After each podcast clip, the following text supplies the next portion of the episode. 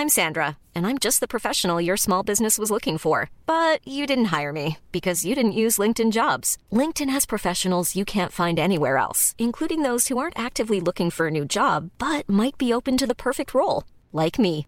In a given month, over 70% of LinkedIn users don't visit other leading job sites. So if you're not looking on LinkedIn, you'll miss out on great candidates like Sandra. Start hiring professionals like a professional. Post your free job on linkedin.com/people today.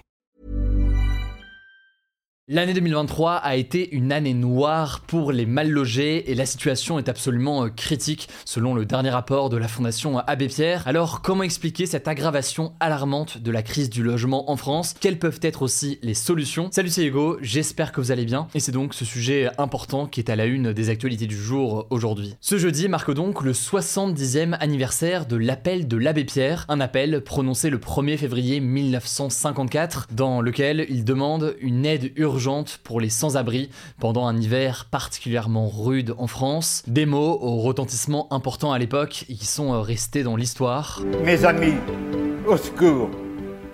Une femme vient de mourir gelée cette nuit à 3 heures sur le trottoir du boulevard Sébastopol. Près de 70 ans plus tard, donc, la fondation qu'il a créée et qui porte son nom a publié, comme chaque année, son rapport annuel sur l'état du mal logement en France. Selon son directeur général, Christophe Robert, la bombe sociale du logement a explosé dans le pays. Alors, je suis pas là pour vous envoyer des centaines de chiffres aujourd'hui et je vous mets des liens en description pour avoir tous les éléments et toutes les données, mais tout de même, il y a quelques éléments absolument essentiels pour comprendre ce qui se joue actuellement en France la Fondation Abbé Pierre indique notamment que 330 000 personnes sont aujourd'hui sans domicile fixe en France, contre 143 000 en 2012. Le chiffre a donc doublé plus ou moins par rapport à 2012 en une dizaine d'années. Il a même triplé par rapport à 2001. Et au passage, pour que ce soit clair sur ce que l'on entend par sans domicile fixe, une personne sans abri, c'est une personne qui dort dans un endroit qui n'est pas prévu euh, à l'habitation, donc par exemple dans la rue, dans un parking ou autre. Et une personne sans domicile fixe,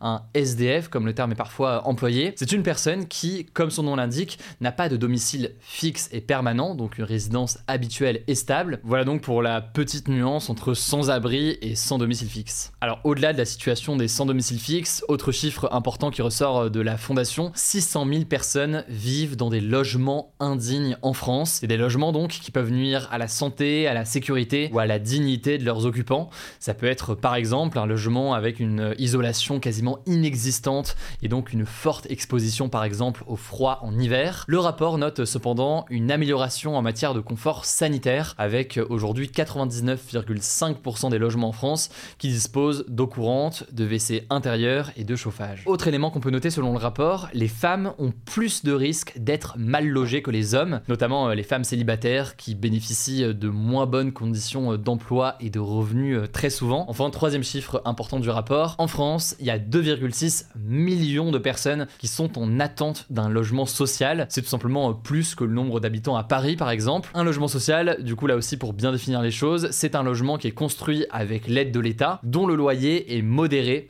Et donc euh, l'accès à ces loyers modérés, à ces logements, est basé sur le revenu des personnes, donc réservé aux personnes les plus précaires et les plus modestes. Alors comment expliquer ce chiffre? Je vous la fais courte. Euh, en fait, il y a d'un côté une explosion de la demande de logements sociaux. Et de l'autre côté, eh bien, il y a tout simplement un manque de logements sociaux. Concrètement, en 1984, on avait 700 000 demandes de logement social. Et en 2017, on était à 2 millions. Aujourd'hui, on est donc à 2,6 millions de personnes en attente de logement social. Résultat, pour ceux qui ne peuvent pas se payer un hébergement en attendant, eh bien, les structures d'hébergement d'urgence saturent et elles ne peuvent pas accueillir tout le monde. Selon la Fondation, chaque soir, en novembre dernier, c'était 8000 personnes qui ont appelé le 115 et qui ont été refusés, dont 1400 mineurs qui peuvent donc très souvent se retrouver à la rue. A noter que ce chiffre est redescendu à 4500 personnes en janvier grâce à l'ouverture de nouvelles places, mais il faut aussi noter que tout le monde aujourd'hui n'appelle pas le 115. Certains, eh bien, à force de refus, eh bien, ont abandonné l'idée d'essayer d'avoir un hébergement d'urgence et dorment donc de façon nombreuse à la rue. Sur la question des logements sociaux, donc, l'un des problèmes, c'est un manque de construction, un manque d'offres en quelque sorte de logements sociaux. En 2023, il y a 82 000 agréments qui ont été délivrés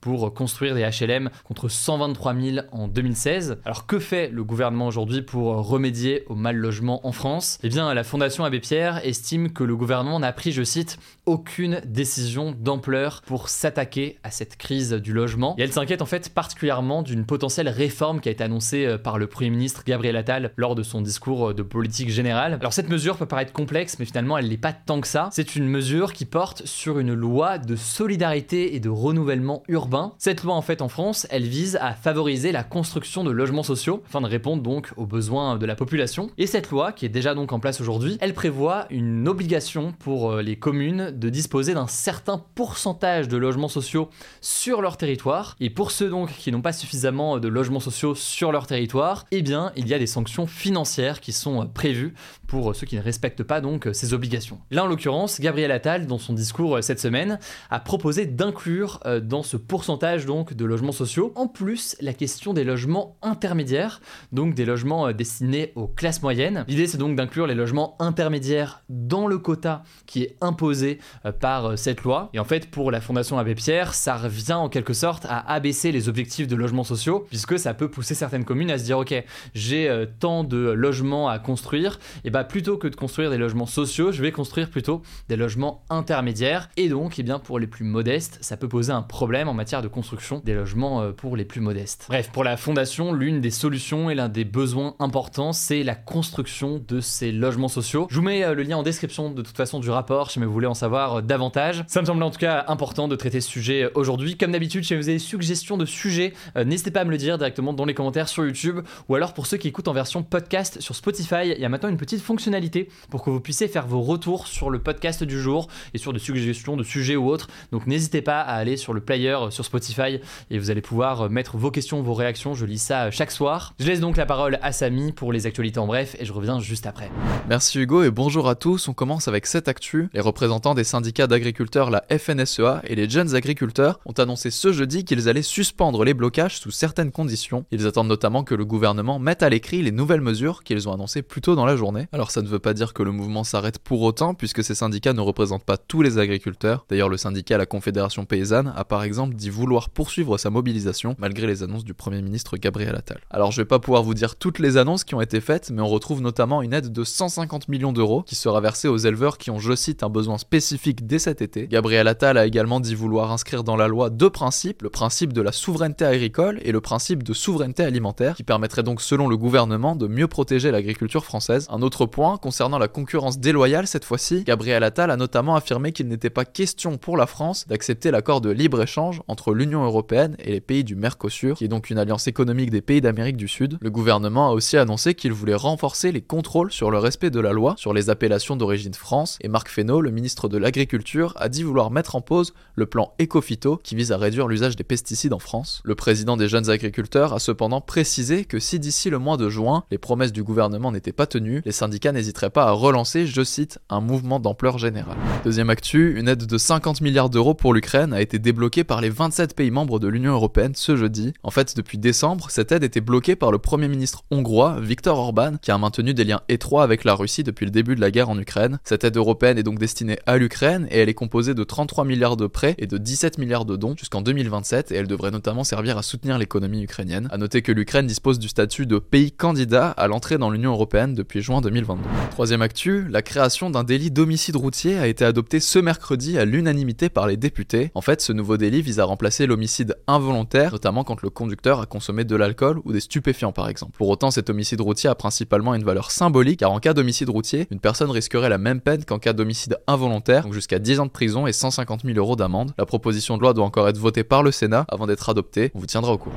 Quatrième actu, la majorité des crimes et délits ont augmenté en 2023 selon un bilan du ministère de l'Intérieur publié ce mercredi. Alors il est important de souligner que le rythme de cette hausse est quand même moins élevé qu'en 2022, mais la barre symbolique des 1000 victimes d'homicide en un an a été franchie en 2023 avec une hausse des homicides de 5% par rapport à 2022. Les plaintes pour viol et tentatives de viol ont quant à elles augmenté de 10% par rapport à 2022. Cette hausse s'explique notamment par le fait que les victimes portent plus plainte depuis quelques années, et notamment depuis le mouvement MeToo. Cinquième actu, l'Arménie a officiellement rejoint la Cour pénale internationale ce jeudi. Cette institution, elle est chargée de juger les personnes accusées de génocide, de crimes contre l'humanité ou encore de crimes de guerre. Concrètement, l'Arménie est par exemple désormais tenue d'arrêter Vladimir Poutine s'il met le pied sur son territoire étant donné que la CPI a émis un mandat d'arrêt envers le président russe en mars dernier. Pour la Russie, il s'agit d'une décision mauvaise et inamicale. Faut savoir que l'Arménie et la Russie sont historiquement alliés, mais leur relation s'est dégradée ces derniers mois. L'Arménie s'est notamment sentie lâchée par la Russie au moment de l'offensive de l'Azerbaïdjan dans le Haut-Karabakh en septembre dernier. Sixième actu, et ça concerne justement la Russie, puisque Boris Nadezhdin, le seul opposant à Vladimir Poutine, a obtenu les 100 000 signatures obligatoires faire valider sa candidature à la présidentielle russe, qui se tiendra en mars prochain. Boris Nadezhdin a notamment promis que s'il devenait président, il mettrait fin à la guerre en Ukraine et libérerait les prisonniers politiques détenus en Russie, comme l'opposant Alexei Navalny. En tout cas, le gouvernement actuel ne le considère, je cite, pas comme une menace, alors que Vladimir Poutine est en tête des sondages. On vous tiendra au courant. Septième actu, Pokémon, la streameuse la plus suivie au monde avec 9,3 millions d'abonnés, a annoncé ce mardi qu'elle allait quitter la plateforme Twitch sur laquelle elle faisait ses lives. Cela faisait maintenant plus de 10 ans que la streameuse diffusait ses parties de jeux vidéo sur la plateforme. Il faut savoir que cette annonce survient dans un contexte où de nombreux stars du streaming quittent Twitch pour aller vers d'autres plateformes. Alors elle n'a pas encore annoncé officiellement si elle comptait rejoindre la plateforme YouTube à temps plein, mais elle a en tout cas organisé son premier live sur YouTube ce jeudi. Et on finit avec cette actu, un premier traitement pour soigner le vitiligo vient d'être autorisé en France. Le vitiligo c'est une maladie auto-immune qui n'est donc pas contagieuse et qui entraîne une dépigmentation progressive de la peau. L'association française du vitiligo estime qu'environ 1 à 2% de la population mondiale est touchée par cette maladie. Concrètement, ce nouveau traitement est une crème réservée aux adultes et aux adolescents de plus de 12 ans qui est remboursée par l'assurance maladie et qui sera disponible pour le moment dans les pharmacies d'hôpitaux. Merci beaucoup Samy pour euh, ces actualités en bref. Alors pour plus d'actualités, vous le savez, rendez-vous sur Instagram. C'est là qu'on a suivi pas mal de choses encore ces dernières heures avec l'évolution de la situation euh, des blocages. Le nom du compte c'est Hugo Décrypte. Prenez soin de vous, prenez soin de vos proches et puis je vous dis du coup euh, à demain pour une nouvelle vidéo. Mom deserves the best, and there's no better place to shop for Mother's Day than Whole Foods Market. They're your destination for unbeatable savings, from premium gifts to show-stopping flowers and irresistible desserts. Start by saving 33% with Prime on all body care and candles. Then get a 15-stem bunch of tulips for just $9.99 each with Prime. Round out Mom's menu with festive rosé, irresistible berry chantilly cake, and more special treats. Come celebrate Mother's Day at Whole Foods Market.